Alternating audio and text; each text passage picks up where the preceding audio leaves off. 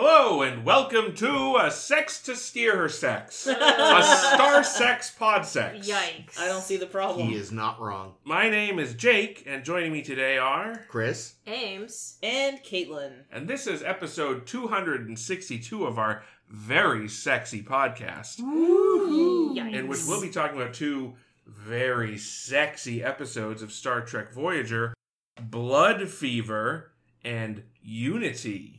That's mm. Blood Fever and Unity.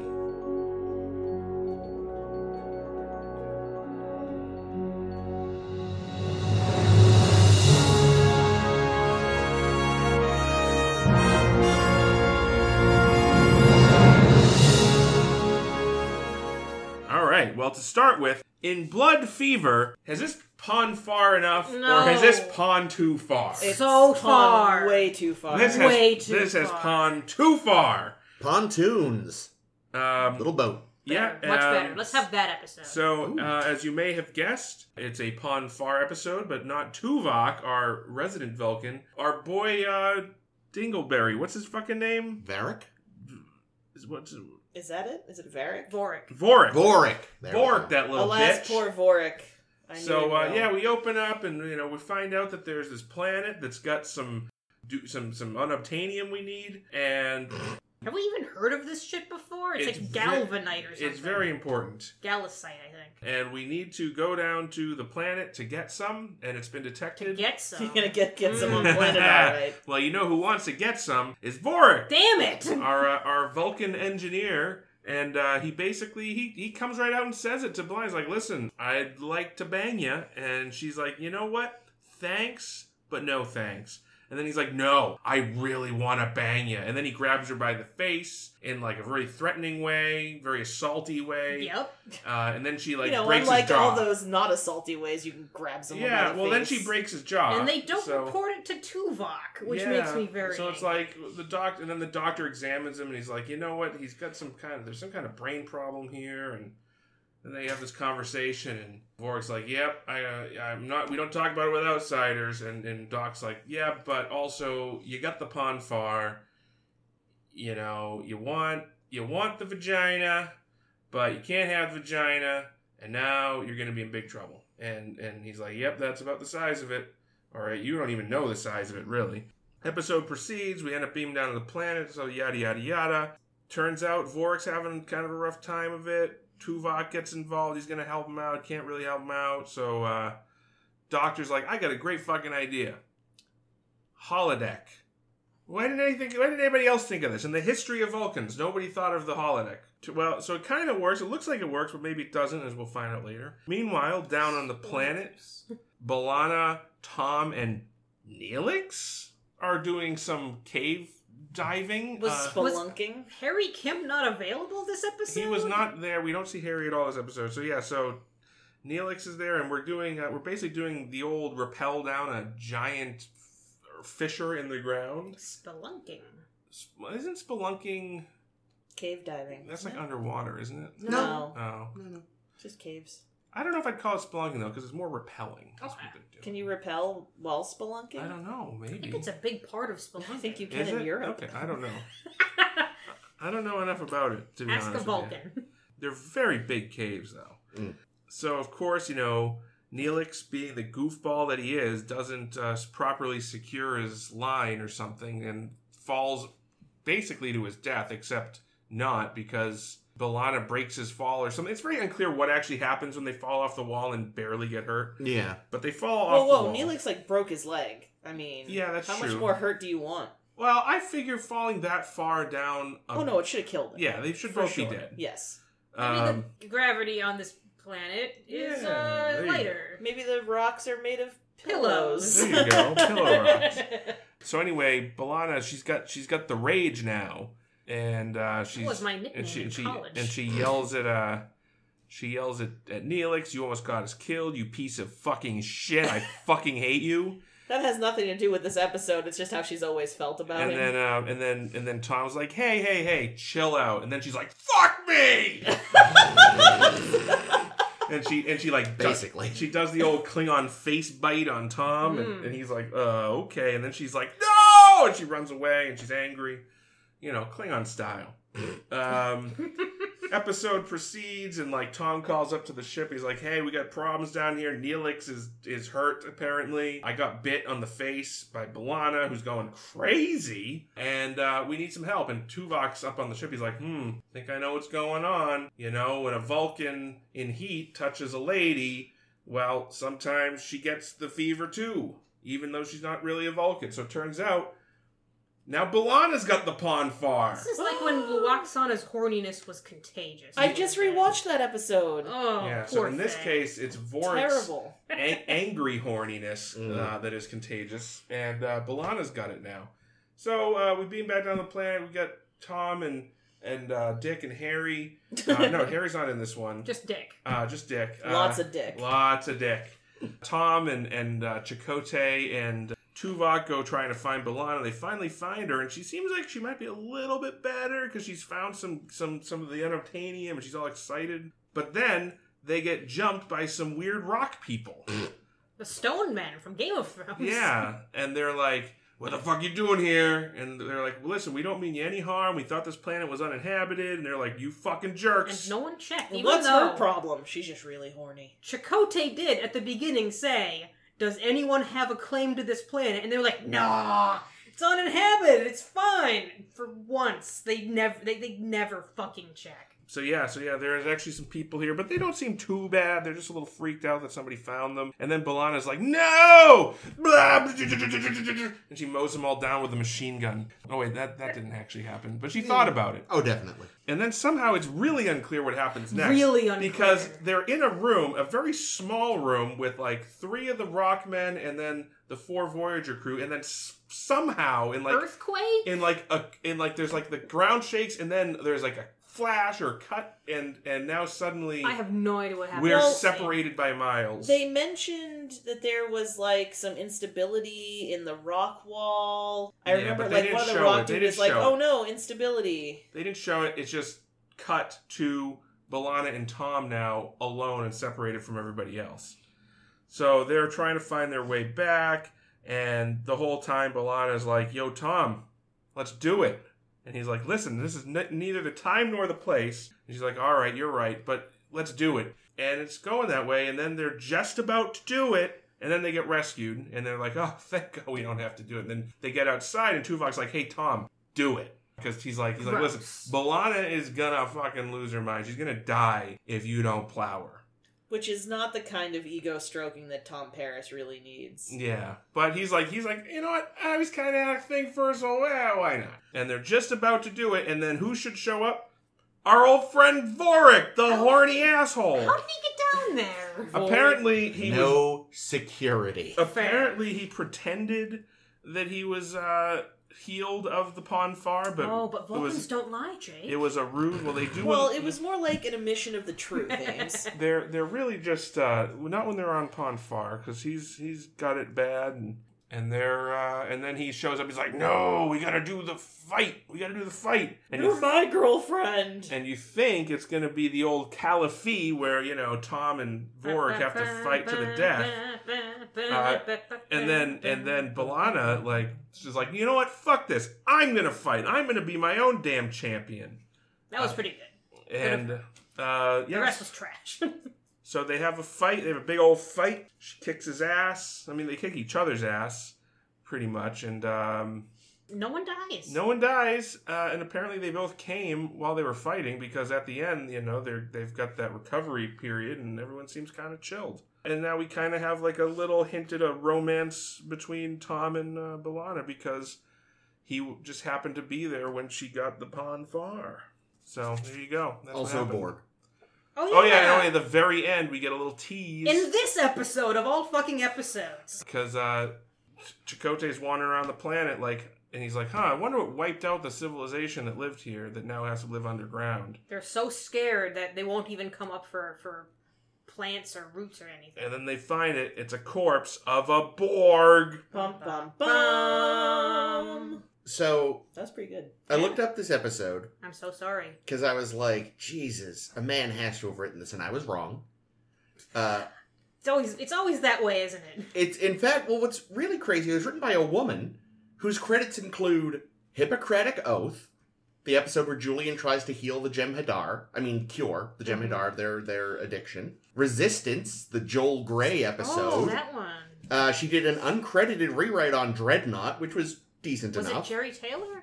uh, no, a woman named Oh. Lisa Klink. Oh, Lisa Klink. Yes, she is one of their one of their writers. Uh, she wrote Remember, that one where B'Elanna Yeah. got the memories from the genocide planet. Uh, on the other hand, she also wrote Sacred Ground, Woof. Ooh. did the teleplay for Warlord, which had decentish moments. Yeah. And we haven't gotten to it, but she wrote Message in a Bottle. Oh, that's also a good. Message. So, I mean, more, quite a few more hits than misses. But this one, uh, whoo boy. I mean, I don't. Okay.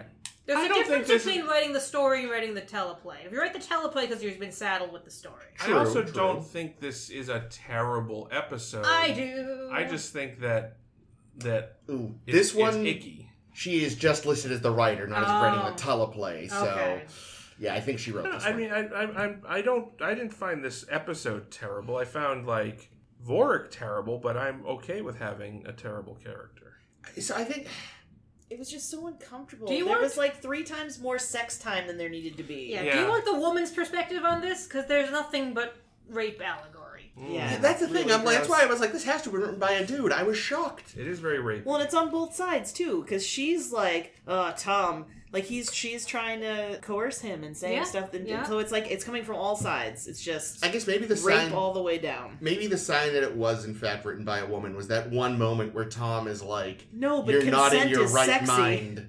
That I was really good shouldn't. for Tom. I really Yeah. en- enjoyed that element of, of uh, the, the Tom character in this episode, even though I read that both Bobby McNeill and director Andrew Robinson Saw that too. were like, hmm, why would Tom be saying no? We don't understand. And I'm like, oh my fucking god. Even Andrew Robinson didn't get it. Apparently, that's what I read. on. I mean, it was literally in the dialogue why he was saying no. Exactly. yeah. Unless they just mean they feel like Tom is too much of a heel to get it. Well, Which, I- eh, fair enough. but I guess. don't think I don't think he is. I mean, Neither he's- do I, I think but- he's he's a pretty stand-up guy. Generally, yeah. I, like, Um, you know, he's an idiot yeah, sometimes. he's an idiot but- and he's a bit of a horn dog, but I don't think he's a rapist. Yeah, I was gonna say Yeah, there's no, a big I difference mean- between being a horny guy and being a rapist. yeah. Yeah. Uh, Um, but yeah, I mean, so here's the thing: knowing what we know of the Pon Farr, Which is that it's a bad idea that the writers had many, many years it is a ago. bad idea that the writers had many years ago. Although, I mean, it led to I think Amok Time's a decent episode. You know, Although it's also going to lead to one of the worst Enterprise episodes. Oh no. Yeah. Well, that- like so many things, it's like it was good initially, and then people started to fuck with it. yeah, Well, the more the you Weeping think about Angels it, and Doctor Who come to mind immediately. but like the more you think about it, though, the more it's just so problematic because you can say, especially in fucking Star Trek Three, where it's really problematic Oh, to me. gross. Mm-hmm. You can say, "Oh, it's okay that he's sexually assaulting you because he's going through Pon Farr." And the thing is, you can't say it's okay he's sexually assaulting you, even if there is a caveat at the end. Yeah, Yeah. yeah. And, and I think, like, you know, I don't think they meant for it to be this, obviously, but certainly it's a fine allegory for the dangers of insufficient sexual education. I thought that too. Mm. I really Uh, loved the doctor scene. It was a great doctor scene. yeah, you're so fucking Victorian about this. Yeah, yeah. Oh, you want me to throw logic in your face, Vorik? Because I'll do it. What frustrates me too is like fucking Vulcans, man. They are the worst. Yeah. They would not get away with so much of the shit they get away with if they weren't a founding member. Like any other species, we're very secretive about our mating ritual. Yeah, your mating ritual turns you into a rape monster. So you're not allowed to be secretive of it and be in Starfleet. Well, but also it's not a secret, like we all know. Well, yeah, we know because we're viewers. It sounds like, generally speaking, there's not even a lot in the database, and it's just like, fucking really, Vulcans? Like, you turn into psychopaths during this. Wait, but how? Okay, but like how? Okay, how is it possible that there isn't more information than this though? Like literally, was there not a whole breakdown of what happened during Amok Time? You're telling me that Kirk didn't have to report this since he Well, like I'm sure, I'm legitimately sure they like kn- I think I think it's a known th- that it exists. It's just that there's no not enough data for the doctor to know how to treat it. And I think maybe the real extent of how it. Because here's the thing we actually don't know how often, you know, like in TOS, there was mention of an all Vulcan crew on a Starfleet ship. There's at least one mentioned in DS9 with that prick racist Vulcan captain. like, it could be that when they can, Vulcans just tend to serve on majority or exclusively Vulcan ships, and Vulcans in mixed crews are actually kind of rare, which again is something they shouldn't be able to get away with, but, you know. Yeah, I get the impression that most of the time when a Vulcan hits Pon Farr, it's fine to go home Yeah. and say, "Hey, wife, check out this." But here's the thing. You must it must be true that that not every Vulcan has I mean, okay. Assuming Vulcans are monogamous, which I'm pretty sure the ones that we've seen are, or I mean, so that seems to be the general. I mean, who knows? I mean, different Tuvok dif- certainly seems different to be. strokes for different folks, but you know, between Sarek and Tuvok, and you know, ones that we'll see in the future, it seems like they're they're generally monogamous. Well, it's, Um, it's easy for Sarek to be monogamous because he's going to outlive like 12 wives. That's Hmm. right. But yeah, it, it just it, it stands to reason that unless the, the the the sexes are completely balanced on Vulcan, that they're that somebody's going to get left out. Like somebody's not going to have a mate. So does that mean that there are like like you think on Vulcan there's places you can go like it, it they're brothels that are just but not for like pleasure just like I got to get over the pon farr. maybe maybe that's a, a thing that those random Vulcan priestesses deal with sometimes. Like we don't have a give- they mate just- for to dickhead They just give handies To dickhead. I'm, I'm just picturing to pow. All right, yeah, Oh, okay. Uh, yeah, I mean, when you really think about like it never even occurred to me before watching this episode for some reason, but like are Vulcans like homophobic?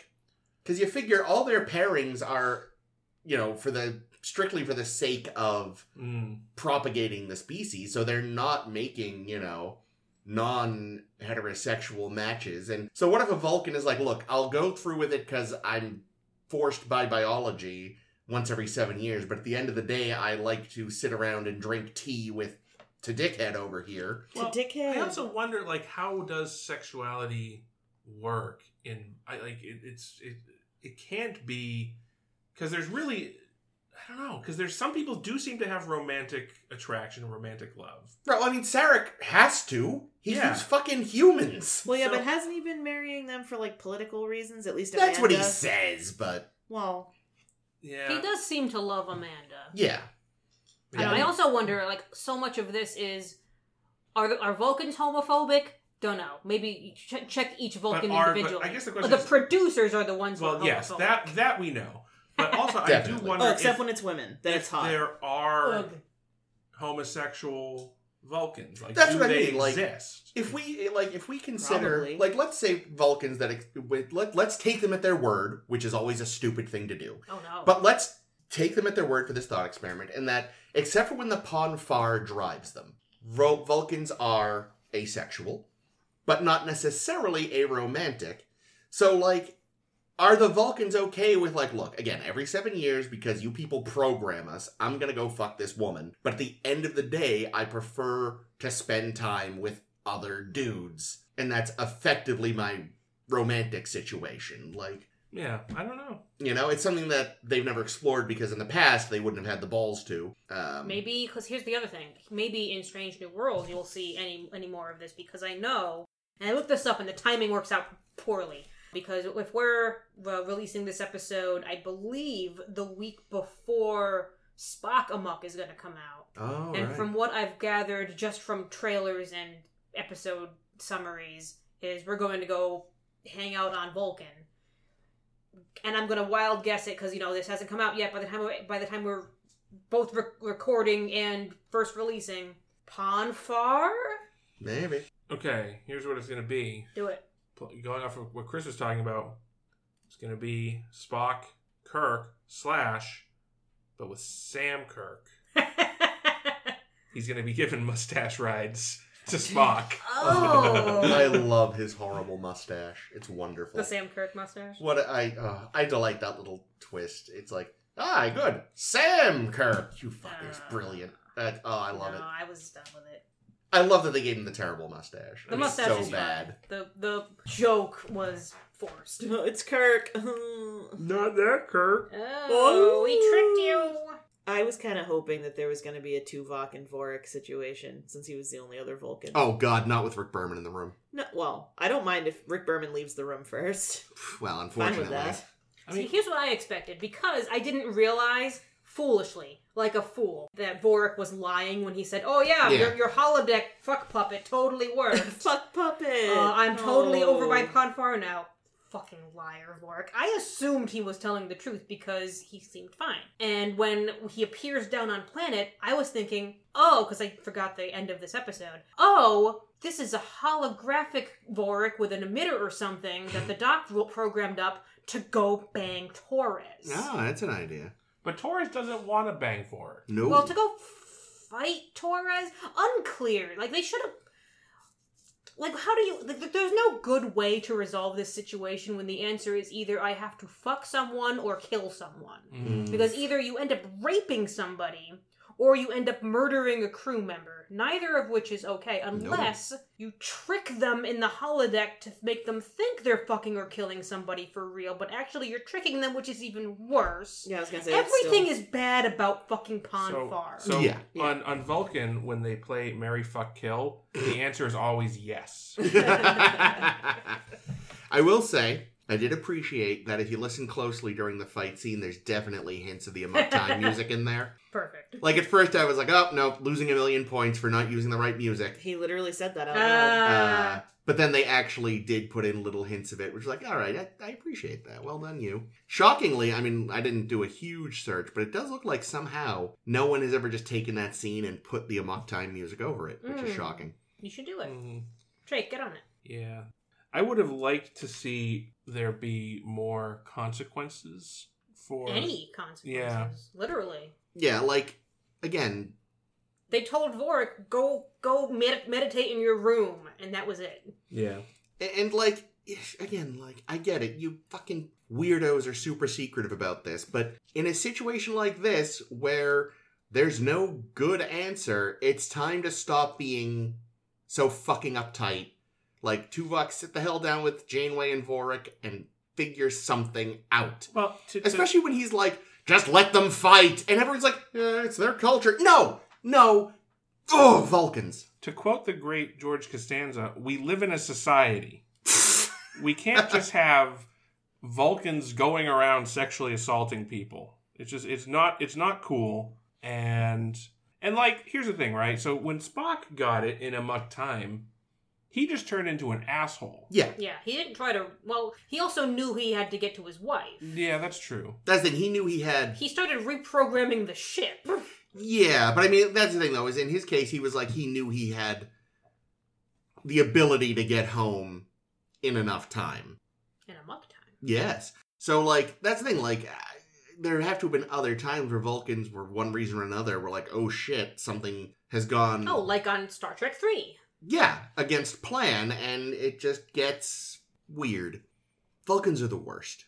Now, is Vork just a late bloomer? We said before, like the rules of Pon Farr seem to just keep changing. Yeah. Like it's like it's every seven years once it kicks in. What actually makes it kick in? Eh, depends on the episode. Yeah. Maybe I wonder if it is like something to do with so like young Spock in Star Trek 3 was near, you know, he's basically spent his whole life around S- Saavik at that point. Yeah. So may, like maybe there is some sort of hormonal pheromonal thing. You know, it was clear from an earlier episode that Vorik was already kind of Into in, her. into Mhm. Torres, so maybe like maybe the that peaked his hormones and then he just it triggered it. Maybe. And even he said like at first he wasn't sure what was going on. Spock in Amok Time was hanging around Chapel, Mm. and maybe that uh maybe Oh, yeah. maybe that kicked his off. Not enough plomeek soup in this episode. Yeah, That's what Chris said.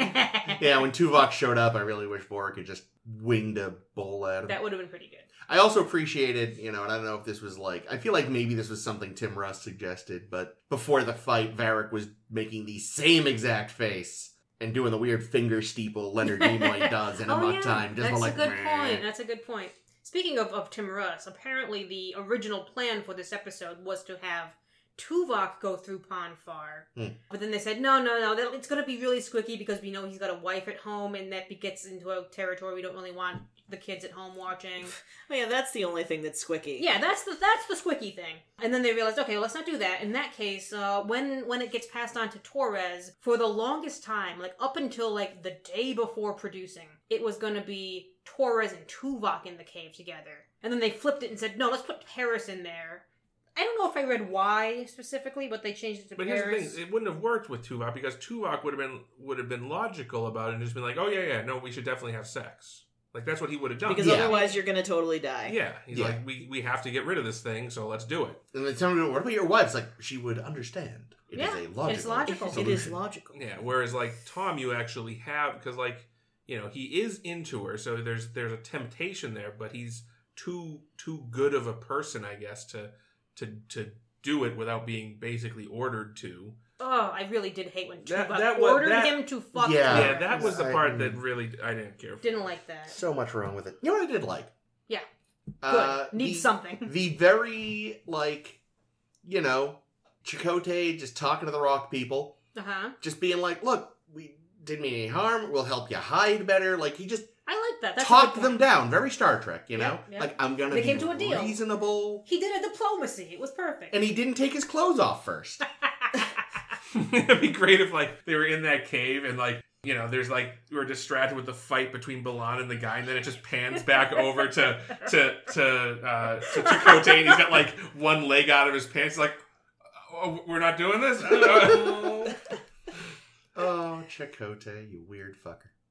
Yeah, what else was kind of interesting, I'll give Andrew Robinson a little credit because filming in a cave scene is kind Mm. of tricky, so he did a lot of handheld camera stuff. Nice. Sometimes I felt a little whiplashy with the camera swimming swinging around, but Mm. mostly like I get the the effect that you want it to be very intimate and in their face. Yeah. But it also meant that a lot of those scenes in the caves were lit pri- primarily by their little wrist mounts. Mm. So it was a lot of Dawson and McNeill having to pause and say, okay, now make sure in this scene you're shining your little flashlight in, in Dawson's face so that we can see her. God, especially then when like you really just had to light TV so brightly. yeah, I don't know. I I cannot I cannot get over that the Vulcans have existed for many many centuries. Mm-hmm. as a people. Yep. And this apparently is a, a biological process that apparently doesn't happen to Romulans. I was going to ask least we about haven't them. heard about yeah. that. Well, it's because Romulans didn't bother bottling all that shit up, and Yeah, they Rom- just Romulan, fuck all the time. Romulan's just a it's just a nonstop fuck party on, on Romulus. But um, I Well, see what, what they do. That's why they wear those stupid jackets. It's to really help hide uh, their boners. press that. Well, to, to like suppress the libido. ah, You know, it's like, man, they're ho. What is with those stupid jackets? Yeah. And that just kills your boner right away.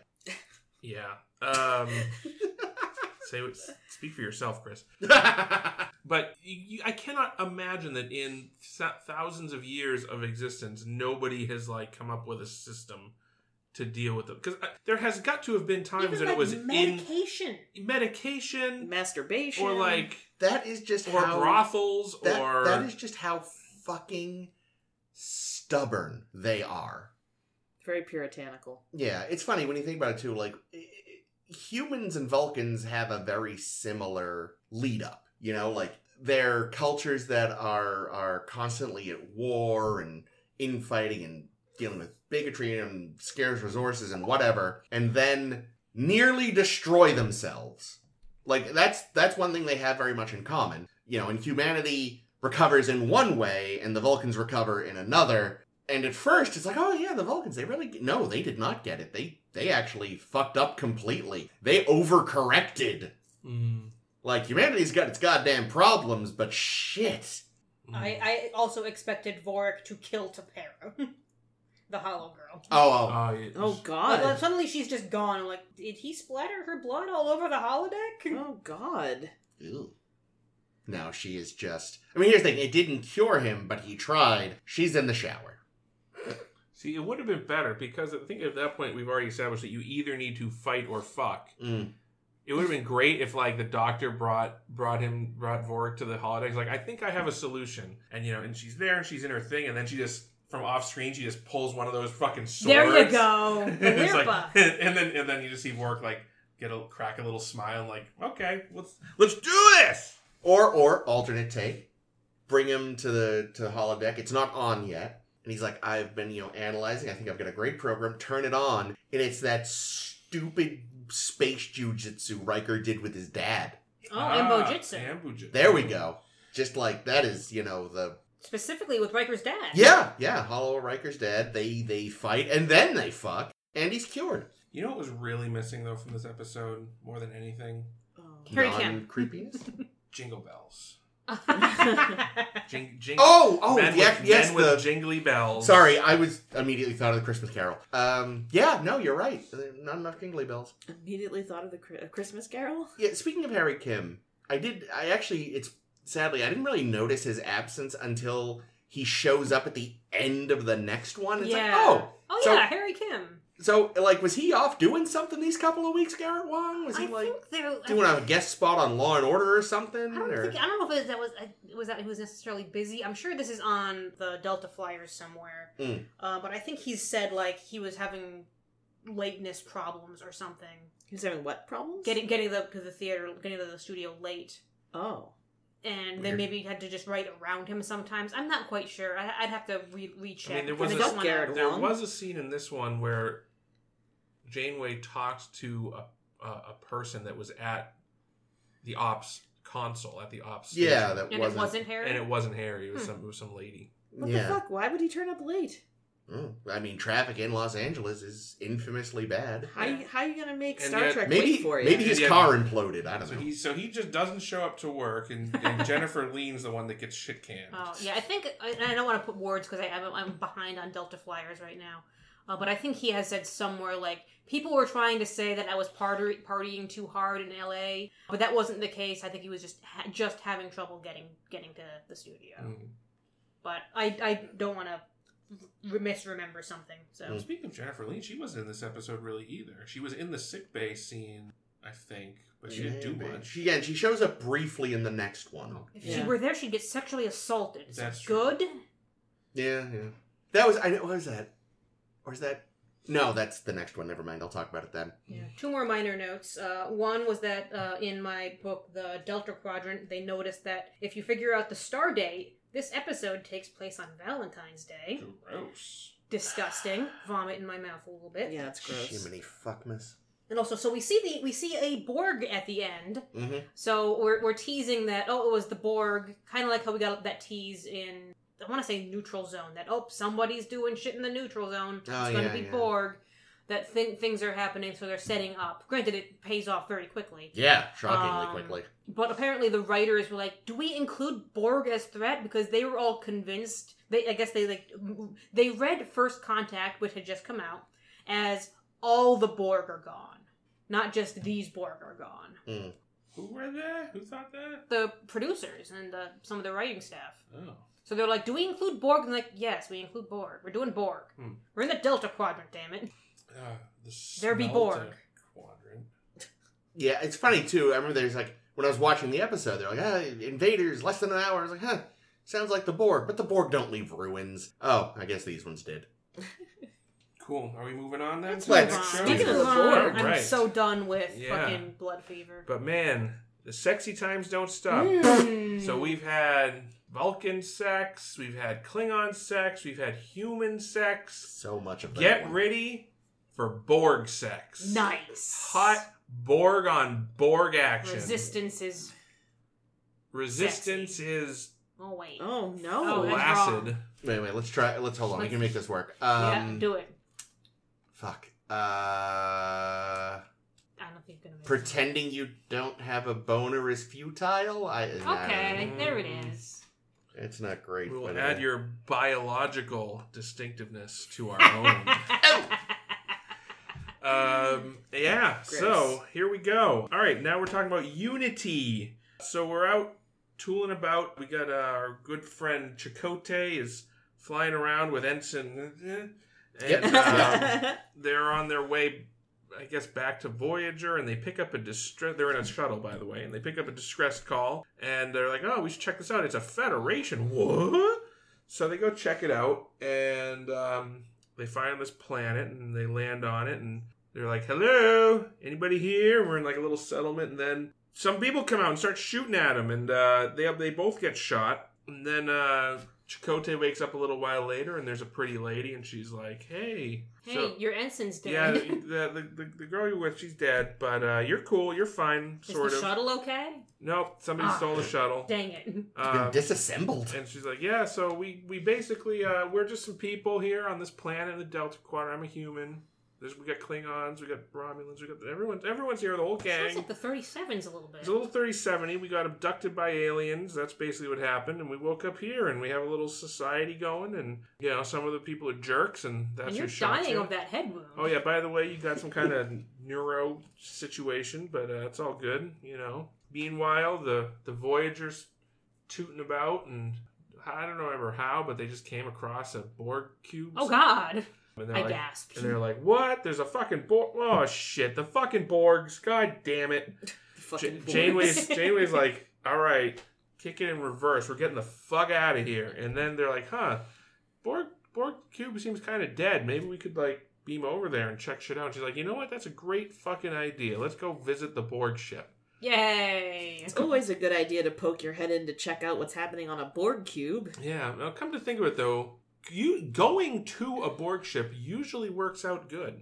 It's really only It's when, when, the, it's when they come to it's you when the that Borg it's really it's bad. when the Borgs Yeah. come to you. You that know, you've got a point. you know so it's usually okay to go to a borg ship even when they're totally borgy but it turns out this one actually is pretty dead it's just shut off they just shut shut shut the whole thing down and uh, they find some bodies so they're gonna check that out let the doctor do an exam on that and uh, yeah so that's going on back on our planet side where Chakotay is recuperating from his injury and uh, and his and his new friend here uh, she's acting a little cagey she he's like yeah, I, I love to see your shit, your your your little town. And she's like, nah, I'm gonna I'm gonna go out out of this locked door and then leave and, and keep you in here. And and he's like, okay. And there's like an armed guard patrolling. So he's like, hmm, this might not all be on the up and up. So he busts out of his little prison when the guard's not watching, and he goes outside and what?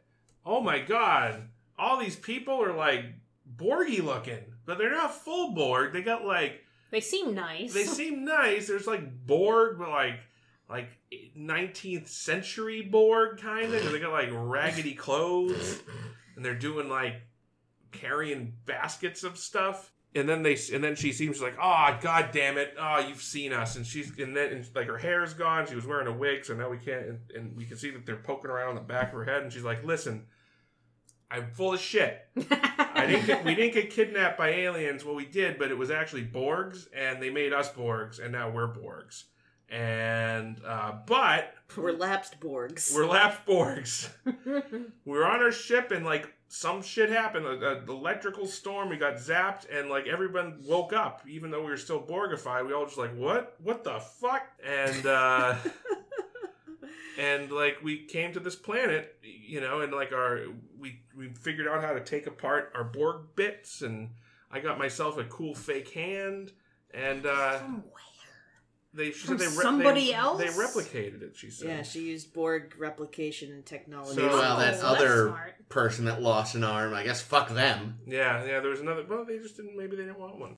And she's like, "Look," and Chakotay's like, "You know what? That's all you had to say." And she's like, "Look, we need some help though. So maybe when your ship gets here, But you what about Chakotay's you, head you injury? can give us some guns." And he's like, "Yeah, I'll talk to my peeps." And he's like, "Oh God, I got a headache. Shit, I gotta lay down." And it turns out, no, he that whatever they attacked him with is actually killing him. And Borg lady and, and another Borg dude are like, "Look, we can heal you, but you're gonna have to be a Borg to do it."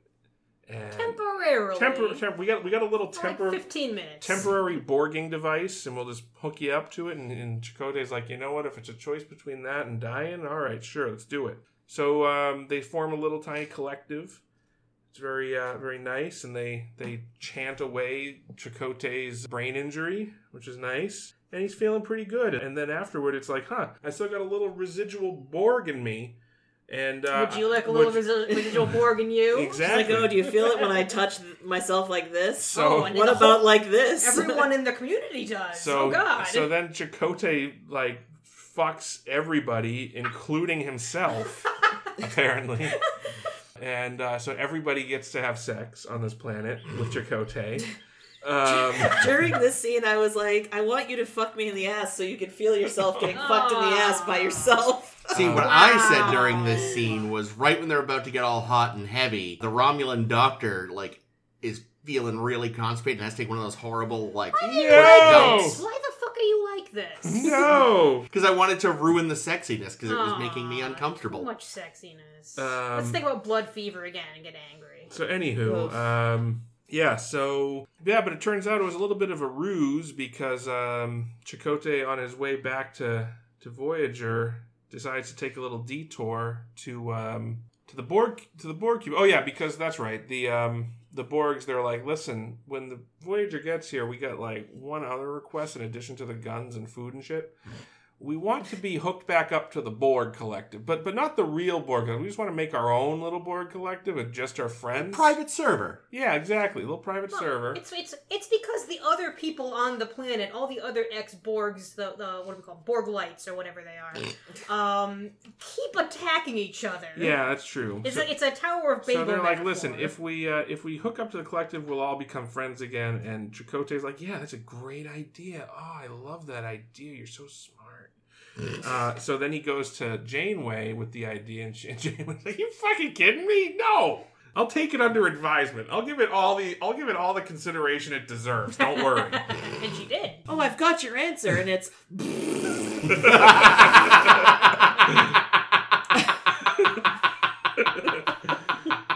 Um, so yeah, so so that. but then uh, so Chakotay he's on his way back to Voyager and he starts hearing the voices of his his, his new Borg friends in his head and he's like, oh, and they're like, burn things, Danny. Um, but before that, go to the Borg cube and turn it on for us. So he does. He goes to the Borg cube, turns it on. His friends show up and they're about to shoot him, and he shoots them. Harry Kim's there, almost gets oh, shot. Harry! I forgot about him. Um, you know, Tuvok gets shot, and there's a little shootout, and then he turns the Borg cube on, and the fucking Borgs wake up, oh no! Who could have foreseen this? and like Janeway. and then- that's and who. Jane- oh yeah. back on Voyager, they're like, all right, everyone beam back. Let's get the fuck out of here because the Borgs are back. The Borgs are back in time. that's good. Now Uh, I think There's your my title. boyfriend's back. Mm, Um, your Borg friend's back, there we go. and you're gonna be in trouble. So, uh, but right as they're about to leave and get GTFO, the Borg ship blows up, and uh, they get a call from the Borg, the, the good Borg calling. Like, "Listen, we're really sorry. We took advantage of Chakotay to make him do that for us, but don't. But it was all for the best because all our friends are friends again. And, We're, we're super Borg now. but we're very Borgy. We're gonna talk in the Borg voice. I did miss the Borg voice. I didn't realize how much I missed the Borg voice. But don't worry, we're the good Borgs. Just call me the Queen." Oh no. Borg Borgs. Borg, Borg, Yeah, Borg. so I think I liked this much as much as I hated Blood Fever. I liked this one as much as I hated Blood Fever. That's a lot. Hmm. I thought it was all right. Well, maybe okay, maybe because I, did really hate Blood Fever, but I maybe it's because this season has been pretty eh Yeah. so far. This has been a kind of eh season. I know we got Yeah. some good stuff toward the like. I think it's like very weighted at the end of this season that there's better stuff. Mm. Oh really? Yeah, we're Oh, gonna. we're, th- th- this this season isn't a, a hope is lost season, but this one I think you know was back on the right track. I liked the kind of thought experiment of if these are good Borgs, do we let them hook back up because it will help them? That's kind of a nice ethical debate uh, conundrum to put Chakotay Yeah. in. Yeah. Great use of Chakotay for a change. Yeah. Yeah. I really Yeah. liked and, and appreciated that. Yeah. Though again, like this just really reinforced for me my complete lack of belief that he ever would have joined the Maquis. Fair, yeah, Mm. very like fair. everything about him is just so milk toast and Starfleet. Well, he's also so optimistic. He's Yeah. such a good guy. When fucking Riley asks at, at, at like one or several points, "Oh, while you're while you're sh- shipping back, haven't you ever thought about just staying on a planet and setting down roots on, on the the nicest M class planet you can find?" And he's like, "Constantly, Just every time. yeah. But like, you know, and again, it's fine. He's actually fairly consistent, but it just what they have written of him in this is completely at odds with his alleged background. Mm. Uh, as I pointed out, he could be a Thomas Riker style Maquis who wants to be a hero, not a terrorist. Oh, I like that. Yeah, I still he still feels like a strongly worded letter guy. See, I think so much of it all is all like if you look, if you look at the Maquis, they have very like moral reasons for why they do things, and I can see Yeah. Chakotay saying like morally, I believe in what the Maquis stand for, like Eddington did, and that was really nice for Eddington. Yeah, But I yeah, but Eddington also had the capacity to do nefarious shit when he had to, and I don't think Chakotay has that. no. But he's definitely got the mindset of we want to do what's better for people who've been fucked over. yeah, Yeah, but like that's the thing. How do you get to be the captain of a Maquis ship yeah. without the ruthless side? Which he, Maybe which he was a seems to second and someone died. Maybe. How many people were on that ship? Because I feel like there were actually were a whole, have been a whole bunch on Voyage. Yeah, there was, there was a like pretty 30 good, something? pretty big crew for Yeah. a little rinky-dink ship. Yeah, I get. Yeah, yeah. I guess you know the Maquis. You know, beggars can't be choosers. And again, I mean, I'm not again. Like I said, they used him well here. They, it's just when they use him well, he's more sort of traditional Starfleet than anything else. So it just doesn't work in some ways. His background, not anything else. Yeah, Um, Janeway is more mavericky than she than he is. Isn't Yeah, I like it. definitely. But yeah, I, I it would have been nice to maybe have a little more time on the moral dilemma. You know, like maybe spend a little less time on the setup. Just cut the weird touching themselves and each other. When when Star Trek tries to be sexy, it's mostly uncomfortable. I really don't tend to enjoy it. They're bad at it. Makes me sad. One of our blog activities should be what's the sexiest uh, Star Trek episode. Sub Rosa. Good answer. Ugh. Well, which, I mean, in a way, if that's correct, it just shows how low of a bar it really is. True. Oh god, there was one moment though. They really fucked up the bald cap on um I forgot Riley? Riley. Because you can see oh no! the line. Oh, honey. It's Oh, like, I ooh, missed thank that. Is goodness that what that you were talking about? Yeah, thank God it was only in one scene. Mm. But yeah, no, overall, like at first I was like, what's happening with this? And then once they got to the reveal, I was like, okay, I'm more on board now. Yeah, it reminded me a lot of I Borg, which is the same Hmm. kind of like, how do we treat these people? Yeah. And and Chakotay gets on board pretty quick when he like sees what they're like. He Yeah. sees this little co-op that they've founded, Yeah. which is good for him. It is not gonna last. Oh no! Yeah, I mean, we first already of all- saw that in Descent, right? Like you can't Yeah. you can't have like an isolated Borg colony. There's, Yeah, there's no, going to be a jerk that comes along. Well that and the fucking Borg are on their way anyway, because of that drone the doctor woke up. And apparently maybe he didn't tell Janeway he'd woken up, by the way. Well, wait, is that what we think? Because that was I don't know. Was that actually implied that like he started phoning home? Yeah, I I think they said as much. Like, there's a chance that he would have sent out a signal. Oh, I didn't. I didn't get. I, didn't get, that, that. either. But we also didn't get any, like, comeuppance from the good Borg side, so I kind of wonder if maybe. Mm. Because you said that when we were watching it. You were like, he must have just sent a whatever, but I don't think they ever made it explicit in the. Mm. Yeah, see, I think turning the cube back on Yeah, that- probably Yeah. did. yeah, And then they blew it up, fuck so. Yeah, no. But even if the Borg don't show up, yeah, no, they're they're as Chakotay, you know, questions at the end. Oh, I wonder how long their ideals will last. Um, ten seconds, maybe fifteen. Well, because that's the thing, right? The the the good team, right? The the peaceful uh, ex Borgs, XBs as they call them in the Picard show. Mm. The peaceful ones are very much, you know, they're like, oh yeah, everything's going to be real nice, but th- they're not realizing that there's just as many people that are going to be Way more. Way more people. Way are more. They said in their little co-op was a, a hundred or a couple hundred people out of eighty thousand on this planet. So there's a shitload of other people that are going to be part of this collective, and they're they're the violent asshole jerk people. Well, and So what makes them think that oh the peace will win out? No, no. The the stronger, more uh, the the stronger voice in this collective is going to be the dickholes that want to go be dicks. well, I mean, plus, you know, the supposedly nice ones are the ones who unilaterally decide Yeah. we're gonna reinstate this little closed Minecraft server. Yeah, and Janeway made a good point, saying like, "I'm not." Out of all the reasons to say no to this, of So which many. there are so, So many, many.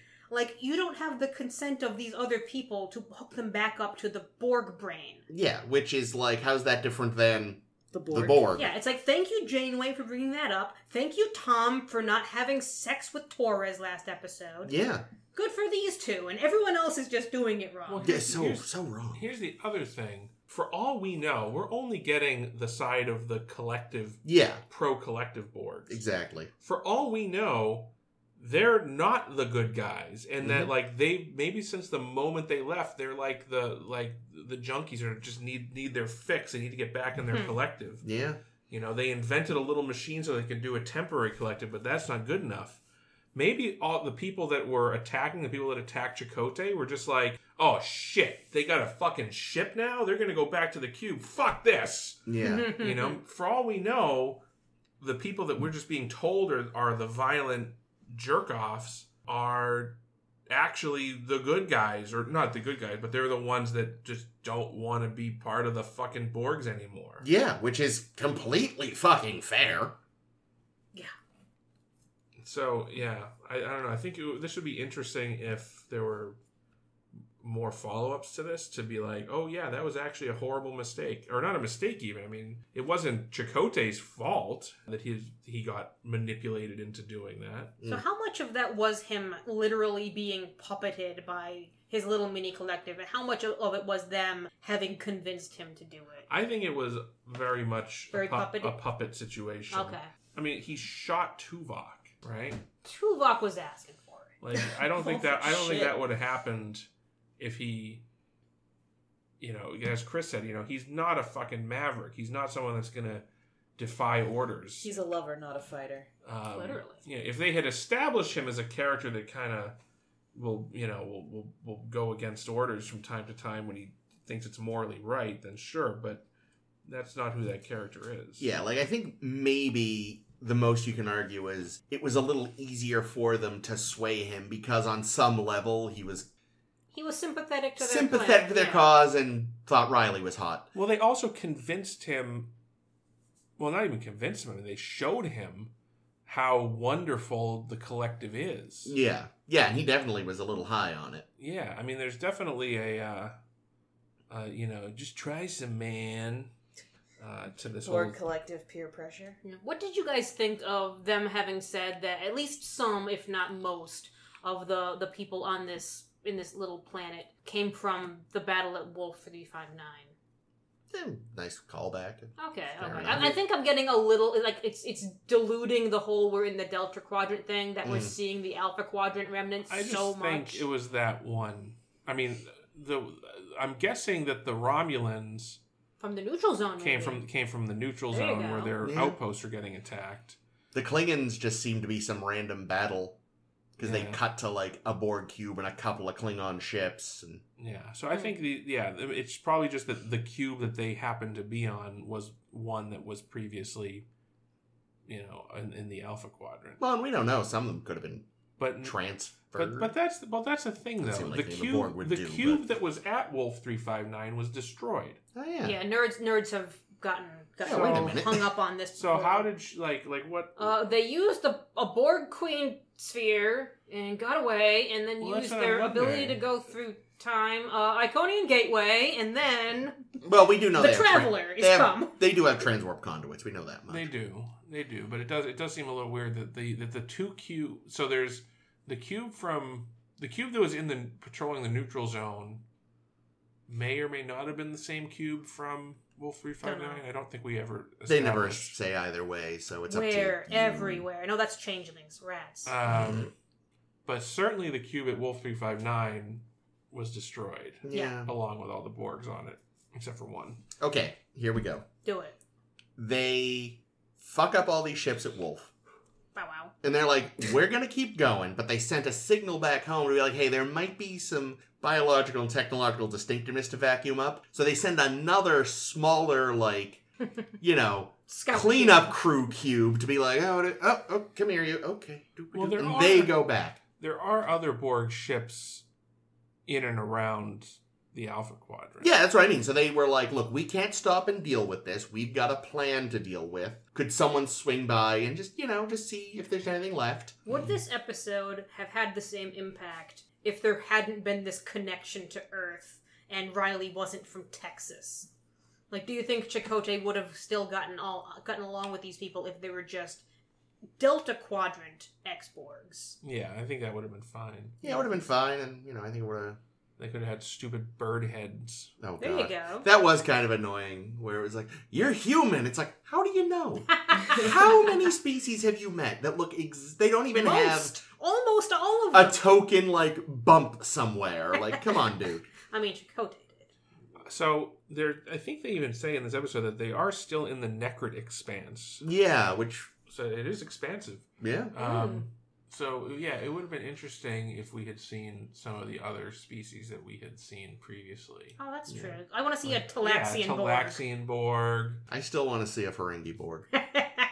It's like the one society they won't take in. They're like, there's literally nothing to be gained here. Aw. Well, I think we said it before. The joke is they they assimilate a single Ferengi, and his lust for money like overwhelms the Yeah. entire collective. It's like it's like, huh?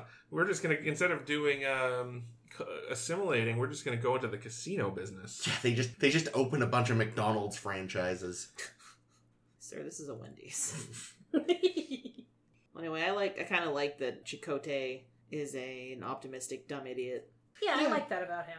I, I, I, and it makes me really, really wish that they did more stuff with his character. Like this was Mm. actually, I think, a very good use of his character, Yeah, and that optimistic, moral side of him. The the, it's like it's like watered down Maquis. yeah.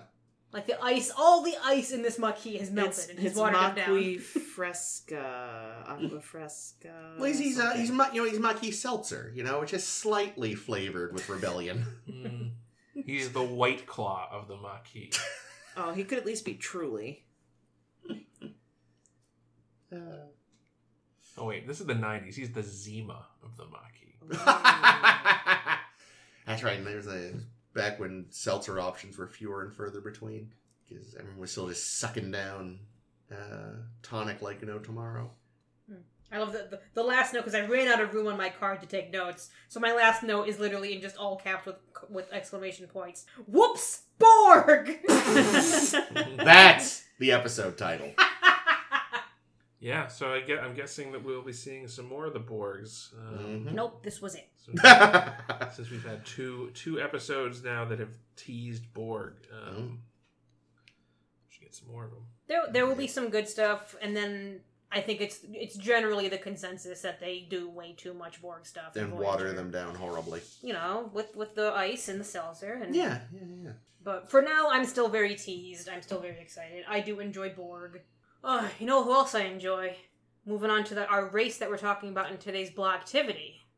And in in honor of blood fever, why did I do it this way? Damn it! In honor of blood fever, we're going to talk about our favorite Vulcans.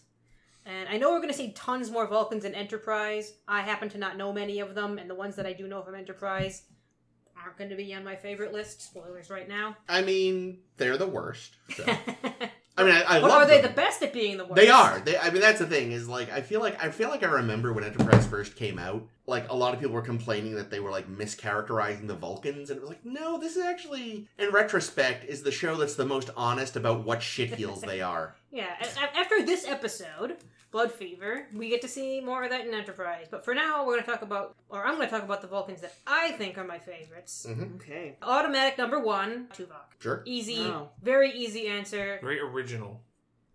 Thanks. Why? I'm just being a bad. I don't know. Maybe I just don't. I also Vulcans. Most of the Vulcans I think that I I've seen are fine. They're not like my favorites. Or they're complete assholes. So yeah, it's like, but but Tuvok I like because I think Tim Russ brings it all the time. He brings he brings so much nuance to a Vulcan Mm-hmm. Yeah. that I think it makes it way more interesting than a lot of the other Vulcans who are either just trying to act unemotional or just acting badly. yeah, there's definitely a balance with a Mm. Vulcan. Like, there really is. Trying and failing to just do a Leonard Nimoy impression. Yeah. I mean, honestly, they do better if more of them tried that. Because, again, I think, like you said, Ames, too many people don't get this. No, no, they're not actually emotionless. They just suppress the fuck out of it. Yeah, and you got to kind of see that in the eyes a little bit. They have to occasionally give it away. Yeah, like I said once, uh, I was watching um, an actress in auditions for some show. This is a side tangent, but fuck it. We were watching auditions for for a show we were doing, and I had to comment to the director like, "Man, I really liked so and so because there was a moment in her audition that you could see she stopped and was thinking, but was thinking as her character. Yeah. Like the the character itself was thinking. It wasn't the actress thinking. Okay, now pause and make it look like you're thinking. No, Yeah. the character itself was thinking, and I think that's how you got to do a Vulcan. Yeah, and I think like actually too, you know, there was I meant to mention this when we were talking about it, but in Blood Fever there is a moment where Tim Russ kind of makes a face where he's hearing these like, and you can tell he has Tuvok has figured out exactly Yep, what's yep. going on and is internally going, ah, fuck. but suppress it, suppress Yeah, it. yeah, Yeah. Speaking of doing your best Leonard Nimoy, I'm gonna say if you're gonna pick a Spock, you gotta pick pick a spe- specific po- Spock because there's been a lot of Spocks. so the Spock that I'm picking is Mirror Spock. Actually, because I do actually really like Mirror Spock because you can see that he's conflicted in this world. yeah, Whereas no one else in, in the mirror world is conflicted. No one else has the kind of I'm gonna say emotions because he does yeah. that that Mirror Spock has, and I like that he's able to see things for what they are in Mirrorland. Good on you, Mirror Spock. And the goatee looks great. It does. Uh, and the last one, I had really trouble trying to pick a last one because none of the other Vulcans I thought were that interesting. So I'm gonna give it to Valeris. Oh, Valeris. Oh, there we go. That rancid bitch. yeah, because she's a rancid bitch because she tried something new. Being a rancid bitch. so I'm gonna go with number one. I'm gonna be totally uh, original and thoughtful and say Spock. Which one?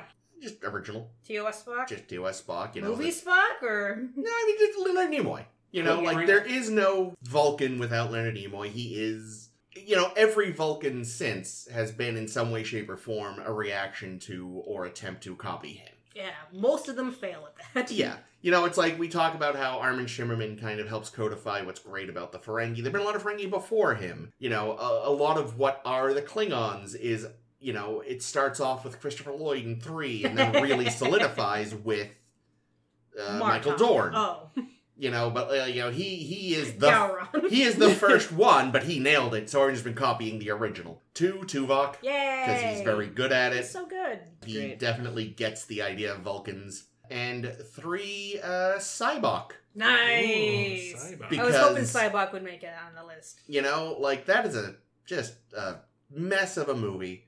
But fuck, if Laurence Luckinbill isn't doing so much better than that film deserves. As a Yeah. character, he's so interesting. You know, he's this guy who's just like, "Ah, maybe, maybe my culture is dumb, and it kind of is. Yeah. Um, I mean, have you seen Blood Fever? Ooh. Yeah. Ooh. and you know, he's he's like, He's got a great sense of humor, He which I like in a Vulcan. yeah, yeah, Yeah, I like that he realizes that you can you don't have to suppress the emotions, but you can you can root them out in a in a healthy, Healthy way. way, Yeah. yeah. it almost feels. I don't know if it's very healthy the way he does it. Well, I mean, the, it's with good intention because it's it's trying to like therapize people a little bit. But he turns them all into like kind of zombies. fine. yeah, he went. He ended up going too far. Listen, but, my, my favorite I don't was think had he's Valeris. pawned far enough. you know, Vul- that's how Vulcans do. They overcorrect. Mm. But you know, he's just. He's interesting, you know. He's he's a compel. It it really is a shame it wasn't a better movie because the idea of Sybok is quite good, and so I, I have to give him some credit. Do it. Quite annoyed that you took my Sybok because I was going to say You can- Sybok. You can still say Sybok. I mean, I am still going to say Sybok. I just, yeah, like for all the same reasons you said, and it's interesting to see a not so Vulcan Vulcan. I would also say that I really like, I actually really like Discovery Sarek. Oh, cool. Be- Sarek, whatever, because I feel like I feel like he does a really good job of showing us like the emotionalness uh side, if that makes sense, emotional side of the Vulcans, like the protection of his family and like Mhm. even though he seems to be being a cold bitch, he's actually doing a lot of stuff for their own actual good and I really like that about him. Yeah, and he can't be that average of a Vulcan if he's fallen for a human woman. Yeah, and he's ta- he's taken in a human ward. And, Yeah. and yeah, like everything he does is logical, but everything he also does is kind, except to Spock. Yeah. Fuck Spock. Spock didn't go to the Vulcan Academy, so fuck him. Uh, what's your third, Caitlin? Uh probably Tuvok. Yay! Yeah, I really like him. yeah. He's he's he's I think one of the really solid characters Mhm. in Voyager. And he also is just like the first sense Spock where you really, so like Leonard Nimoy as Spock, where you feel like he really gets it. Yep. And it's mostly because Tim Tim Russ is such a nerd about it, and I adore him. I did notice in the most recent uh, Discovery, not Discovery, Strange New Worlds, Mm. that uh, at the very least, Ethan Peck picked up on the over enunciated He R did. I noticed with that. too. I noticed that. Yep, that So. was funny. Man, Tuvix's getting no respect from you people. Well, Hmm. he Do you want to? Do you want a to say Vulcan? Tuvix? Is Spock technically a Vulcan? Oh, touche. He's also only half old. um. Anyway, um, You saying Tuvix, Jake? I'm not saying Tuvix. Aw, uh, I just thought it was fun to bring it up. Uh, no, my answers are going to be Sarek, specifically Mark Lenard. Um, Aha, yeah, TOS Barrack. Yeah, TOS slash TNG. I think they're both good. That's a good play. Yep, yep. Oh, Um, he is great in TNG. Yeah, He's great in because like because what I a fucking waste of his character. and I think building episode. on you know I think building on what what Caitlin was saying about about Sarek, you know he he's a bitch to Spock, but he does love Spock, Oh, and like you know he gets you know when he goes to Kirk and says you know you gotta you know I need his I need that I need that that that chakra Katra. katra whatever I need that shit. And Kirk's like, I don't got it. And he's like, damn it. Then my son is truly dead. And, you know, you, you kind of, your heart breaks for him a little bit. So I, I like Sarek a lot. And I like Mark Lenard a lot. So Mhm. He's Yeah, great. Good actor. my next answer is going to be T'Pau. Yay! Because, like, she's a cold bitch. But as we'll find out in the future, in her younger days, she was a bit of a spitfire. She was. Um, and uh, yeah, and she only grows up to be the the, the stone faced, wised old woman um, after many years of being forged. Uh, in Ah. yeah, I'm looking forward to Um, seeing her in Enterprise. Of the things in Enterprise, I'm looking forward to. But yeah, I To like pow. I like I like I um, had no idea, so that's exciting. so I like I like young young T'Pau. I like old T'Pau too, but I, I especially like young T'Pau. I think uh, I think she's pretty cool. Uh, and then I also said Mirror Spock. Yay! Nice. Good choice. You know what? I was very close to saying Spock 2 from the Inti- Infinite Vulcan. so tall. Um, yeah, yeah, yeah, because I like, I like, I think that that you know, especially, you know, there's what we see of of Mirror Spock in the episode, which is that you know, despite living in this really fucked up world, he is still at his heart a good person, hmm and then to later learn that he used that as a like more or less a contagion to bring down the the Terran Empire hmm is is also uh, fascinating. But to me. then the KCA rolls in. Yeah. Damn it, Mirror Yeah. Spock! yeah, so really, I mean, at the end of the day, you're you're damned if you do, damned if you don't in the mirror universe. But um, It you know it's the contagion's not totally gone though because it's still there with Smiley, yeah, Yeah. Smiley is the is the- natural torchbearer. yeah, and Tuvok, Tuvok's in the mirror universe. That's, That's true. true. For all we know, he's a and he works for the the Resistance. so True. he's a good guy. There we go. Uh, some shout outs. I want to give a shout out to Selar. Who's Selar? Oh, She was yep, the yep. Vulcan doctor. God, why did I blank on that oh, so hard? oh, who was uh, the K'Ehleyr's actor? Yeah, played by. Why? is- Well, the name is gone. Oh, shoot. Damn Yeah, it. We were just Usually, talking about her the other day. I know, we were. Susan Plack, Suzie Plakson. Suzie Plakson. There we go. Yeah, because I enjoy She Susie played Plakson. No one said Saavik. I Saavik was like an honorable mention, but I was like, a it's, it's got to be it can't be It's gotta um, be Kirstie Alley. yeah it's gonna be Saavik. Kirstie Alley because Robin Curtis was Sucks. fine. She She, did what she could. She did what she could, Yeah. She seems like a Um, nice lady. but then the more I thought on, it, the more I'm like, but Saavik didn't like do a lot. Hmm. Except, you know, molest a child. Well, that's part three, Saavik. Yeah, Oh, whatever. but Still. but even Kirstie Alley, like she navigated the ship out of space dock. She learned about the Kobayashi Maru and what it meant to Kirk. Yeah, so I don't like. I, she doesn't really do much. Yeah, Yeah, She's and no I- Valeris. I, I will say, you know, I think um, Jolene Blalock as T'Pol, you know, she she does, I think, as best she can with what she's given. I think Doesn't she she, does. it- start off really weak in the acting? she's Um, not a great actor. Yeah, they had, she's not, but I think they they they got her like an acting coach though, and she gets better. Oh, yeah, that's good, and I think, good. and the problem is again, she's just uh, the writing. Oh yeah. serves her very Berman. poorly. Berman's there, Yeah, I don't right? think Berman. I don't think she was hired for her acting No. anyway. No, but they also like I mean mild spoilers, but like for a long time the show can't decide which male crewman she's secretly in love with. Oh Mm. no. Uh, and that you know I think, but I think eventually she she figure she settles into the character well enough. The writing again through all four seasons just kind of betrays her, but she does really well. I think eventually with what she's given. Um, so I think she's you know, and the uh, Vulcan ambassador is just the bitchiest prick in space. And I don't know if he's a good Vulcan, but I love what a bitchy prick he is. I am very surprised you didn't say the Vulcan who had the baseball team in. Um...